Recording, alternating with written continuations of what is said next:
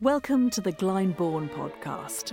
I'm Katie Derham, and for today's podcast, we journey to Russia in the 1820s, the setting for Tchaikovsky's tale of love and loss, Eugene Onegin, which is being performed as part of the 2014 Glyndebourne Festival.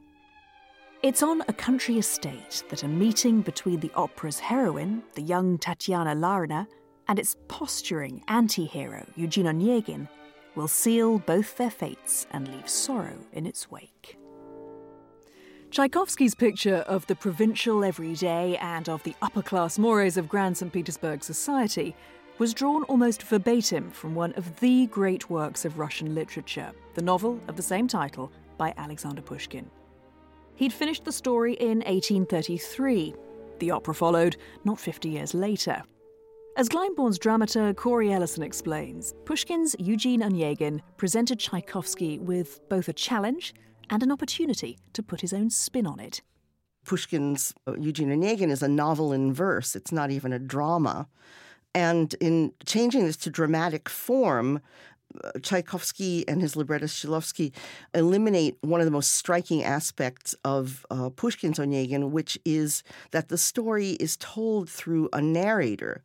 And not a dispassionate narrator, but a very savvy, cynical, sort of socially acerbic kind of a narrator who really editorializes freely on the characters, on the mores of the time. And what Tchaikovsky gives us is basically just the story. Even though he eliminates this narrator, it, of course, is so enriched by Tchaikovsky's music.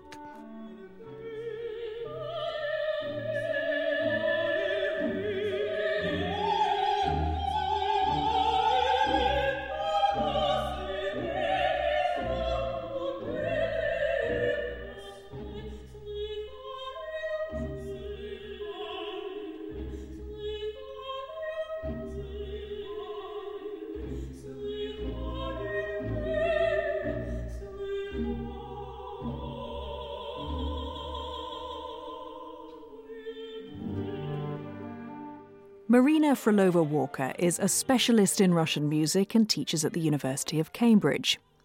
As she explains, Tchaikovsky finds his own voice with which to tell this story. Tchaikovsky is a different kind of narrator. He deeply, deeply sympathizes with his character, especially with Tatyana, who's absolutely central to him. And through this moment, he tells us how deeply he cares for her and how deeply we should care for her.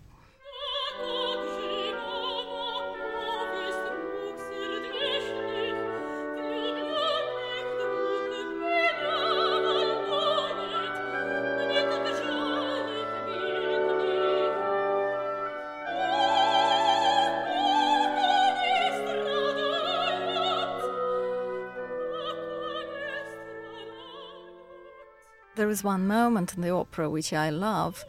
It's before Onegin and Lensky arrive for the first time into the Larins' house. And there is a commotion in the house. They're not quite ready. Their dresses are not in order.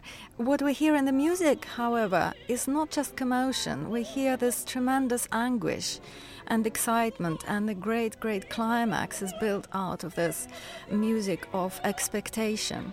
And that climax turns out to sound tragic.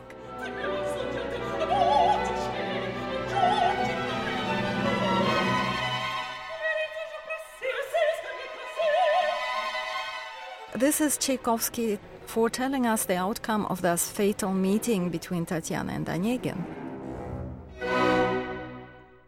From the first moment we meet Onegin, Tchaikovsky drives us towards very different feelings for the opera's male lead.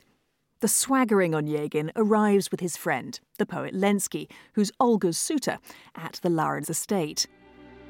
He scoffs at its rural location, far away from the amusements of St. Petersburg.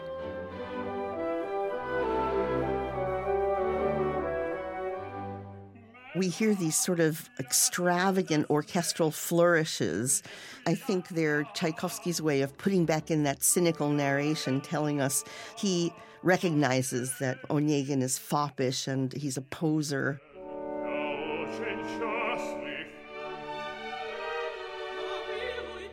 Richard Stilwell has portrayed Onegin many times, including at the Glyndebourne Festival in 1975. For him, Onegin's character has layers of personality that make him fascinating to play. Onegin is not a particularly likable fellow, one must say, and he's been greatly influenced by Lord Byron. It all had to do with stance, how one looked. There was a bit of, as the French would say, ennui, boredom with life. This was the way it was. But this is, I love this role, and even though I know he's not the most sympathetic character, it's a fantastic role to act. It's a classic case of opposites attracting. Tatyana sings that her soul will burn in the fire of love from this moment forwards. In one of the best-known scenes in Eugene Onegin, Tatyana stays up all night, writing a wildly passionate confession of her love in a letter to Onegin. In fact, it was this scene in Pushkin's novel that in large part made Tchaikovsky want to adapt the work. Here's Marina Frolova-Walker again. Tatyana decides to put her thoughts, her infatuation, into a letter, breaking every kind of social code. And before that, she chats to her nanny, and it's a kind of, again, it's a trivial conversation. Things are just going on as normal. And the nanny does not realize, why does she not want to go to bed? Why does she want to sit at the desk and write? And the moment the nanny leaves, we hear this theme, which is already a love theme, Tatyana's love theme in the music, and that immediately plunges us into the depths of Tatyana's soul.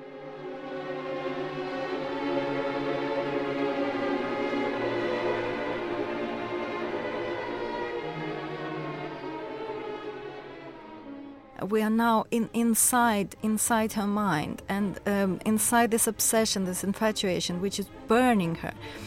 This is something that literature can't give us with such immediacy. It's only music can.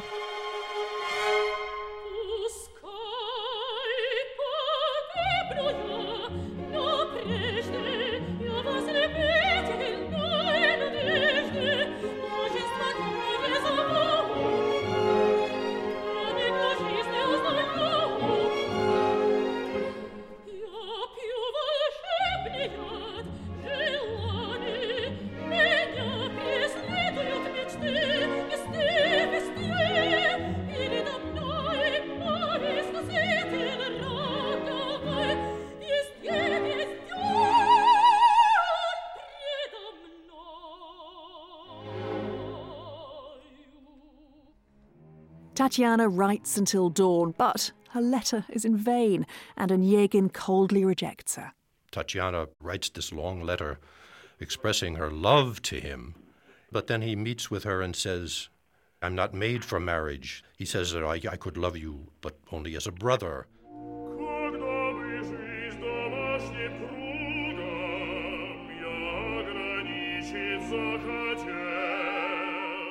Pushkin has said that he was touched by Tatyana's letter, and when he first comes to her, neither speaks for some time. So he's not unkind, though, but certainly patronizing.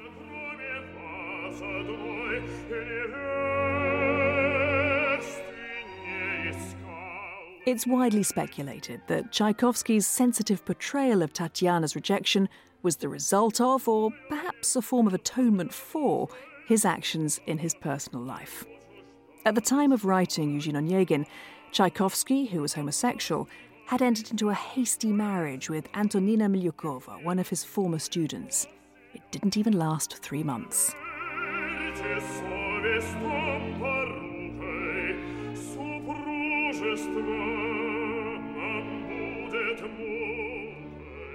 But are we in the audience too quick to judge Onegin for his dismissive reaction to Tatyana's letter?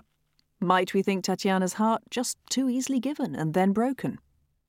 For Cori Ellison, there's one aspect of Tchaikovsky's opera that is often obscured, especially when such demanding roles might suggest the need for experienced performers. These are, young people barely out of their teens who are posturing and acting like people in novels by Byron and Richardson. Tchaikovsky really felt strongly about this.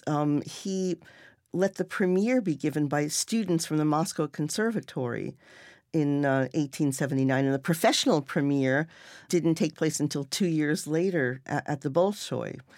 And I think Tchaikovsky might have felt that the piece might have been overwhelmed by the grandiosity of a professional opera house. And he understood the simplicity of it. He called it lyric scenes. You know, he didn't call it an opera proper. And you can see why this is. It's so different in texture and scale from so much of Russian opera of that period. This youthful spirit finds its apotheosis in the opera's pivotal scene at the end of Act Two. Tchaikovsky really ratchets up the tension as the act builds towards its climax.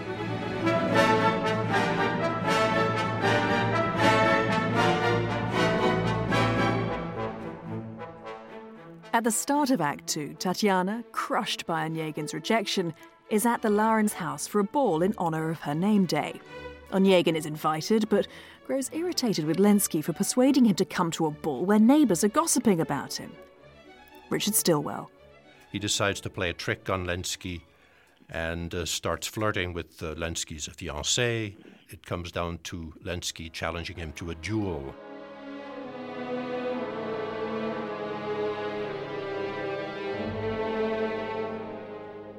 Using the musical form of a canon for the baritone Onegin and the tenor Lensky, Tchaikovsky portrays the tragic inevitability and strictures of Russian convention. The duel scene is one of the great moments in operatic writing, I think. Once they meet for the duel, Tchaikovsky writes this ingenious little canon where they're both thinking exactly the same thing, only one beat apart, where the music is identical for both. Onegin and Lensky with the same words, with only a beat apart.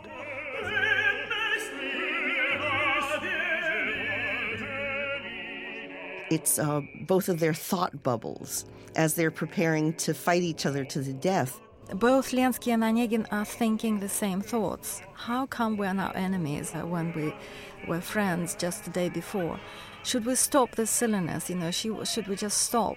And for a moment, the voices merge. They sing together. Should we just laugh?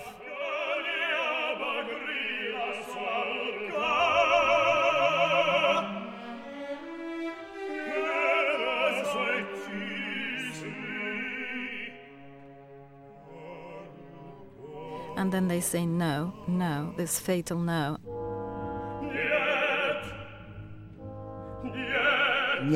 Net, no, we can't. It's this crazy honor thing. No, it cannot be. The duel must happen. Pride and convention demand it. When I did this in Glyndebourne, my dear friend Ryland Davies was the Lensky. In one of our performances, at the moment of the shot, the hard paper wad that is expelled from the pistol upon firing hit him squarely in the middle of the forehead. When I came to him after the curtain came down and I saw this red mark on his forehead, I went, oh my God, that could have put his eye out or done serious damage. So obviously that had to be addressed.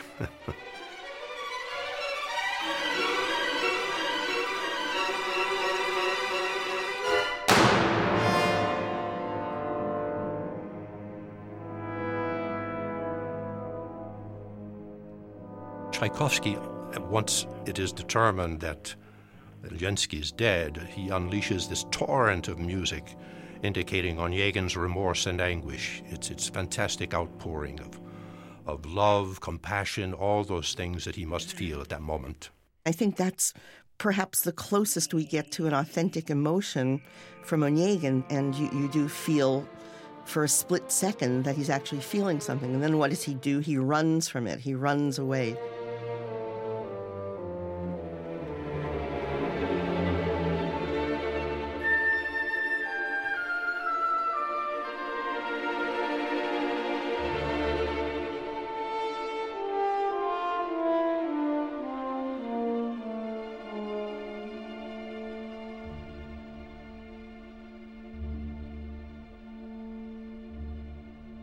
Several lonely years have passed for Onegin following the duel. The provincial girl from the backwoods of that village in the steppes, to use Onegin's words, has grown into a beautiful, sophisticated woman who's married the rich nobleman Prince Gremin. Across the ballroom of their grand St Petersburg home, Onegin spots Tatyana and, in a reversal of roles, falls madly in love with her. At the end of the opera, and when he sees Tatyana, everything is unleashed. And this music is driven with a passion we've not heard from him. For the Onegin, this is certainly the most challenging scene. His newly discovered passion must burst forth with such urgency and wildness that it really must be almost dramatically frightening.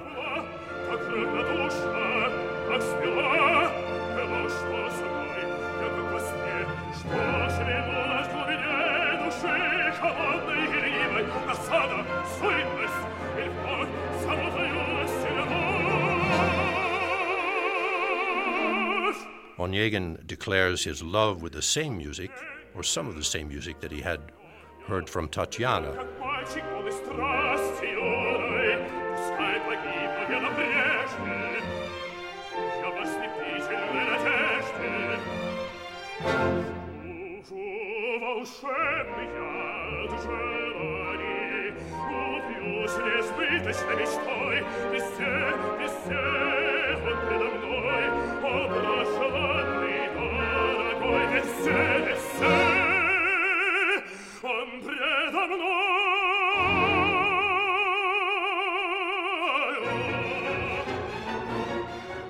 But is Onegin sincere?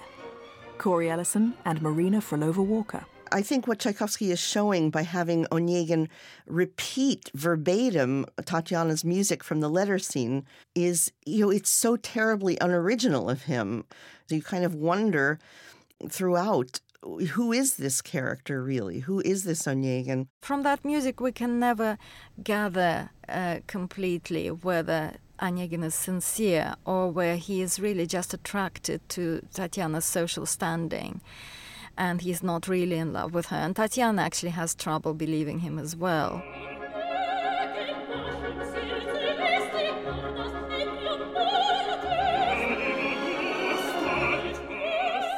Onegin's spirits are lifted when he hears that Tatyana indeed is still in love with him.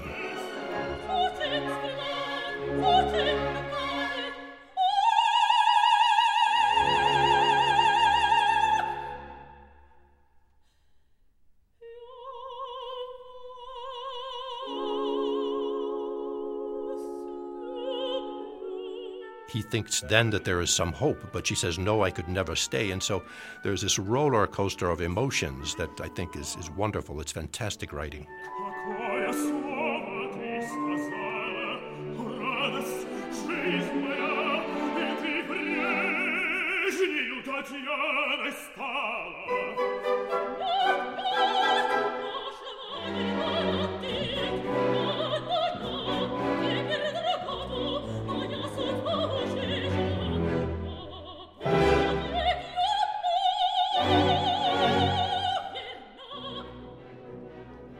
A fitting end to a love story doomed from the start. But Tchaikovsky's Eugene Onegin almost ended very differently. Tchaikovsky actually contemplating ending the opera in an embrace, which of course would vindicate the idea of romantic love. At the same time, it would really be a betrayal of what Pushkin wanted to say and how he built up his character of Tatyana, and even a betrayal of Tchaikovsky's own Tatyana, I think, because if you think about this ending in terms of Pushkin's very realistic setting, which Tchaikovsky basically follows, this ending, this romantic ending, would not have worked. And Tchaikovsky understood that and left Onegin standing there as Tatyana walks away.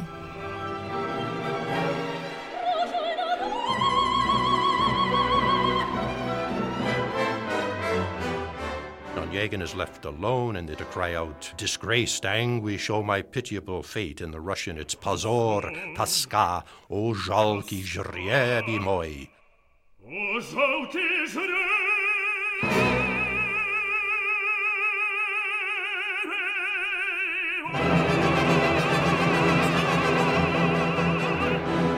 The music you've been hearing in this podcast was taken from the Decca Classics recording of Eugene Onegin, performed by the Orchestre de Paris, conducted by Semyon Bishkov.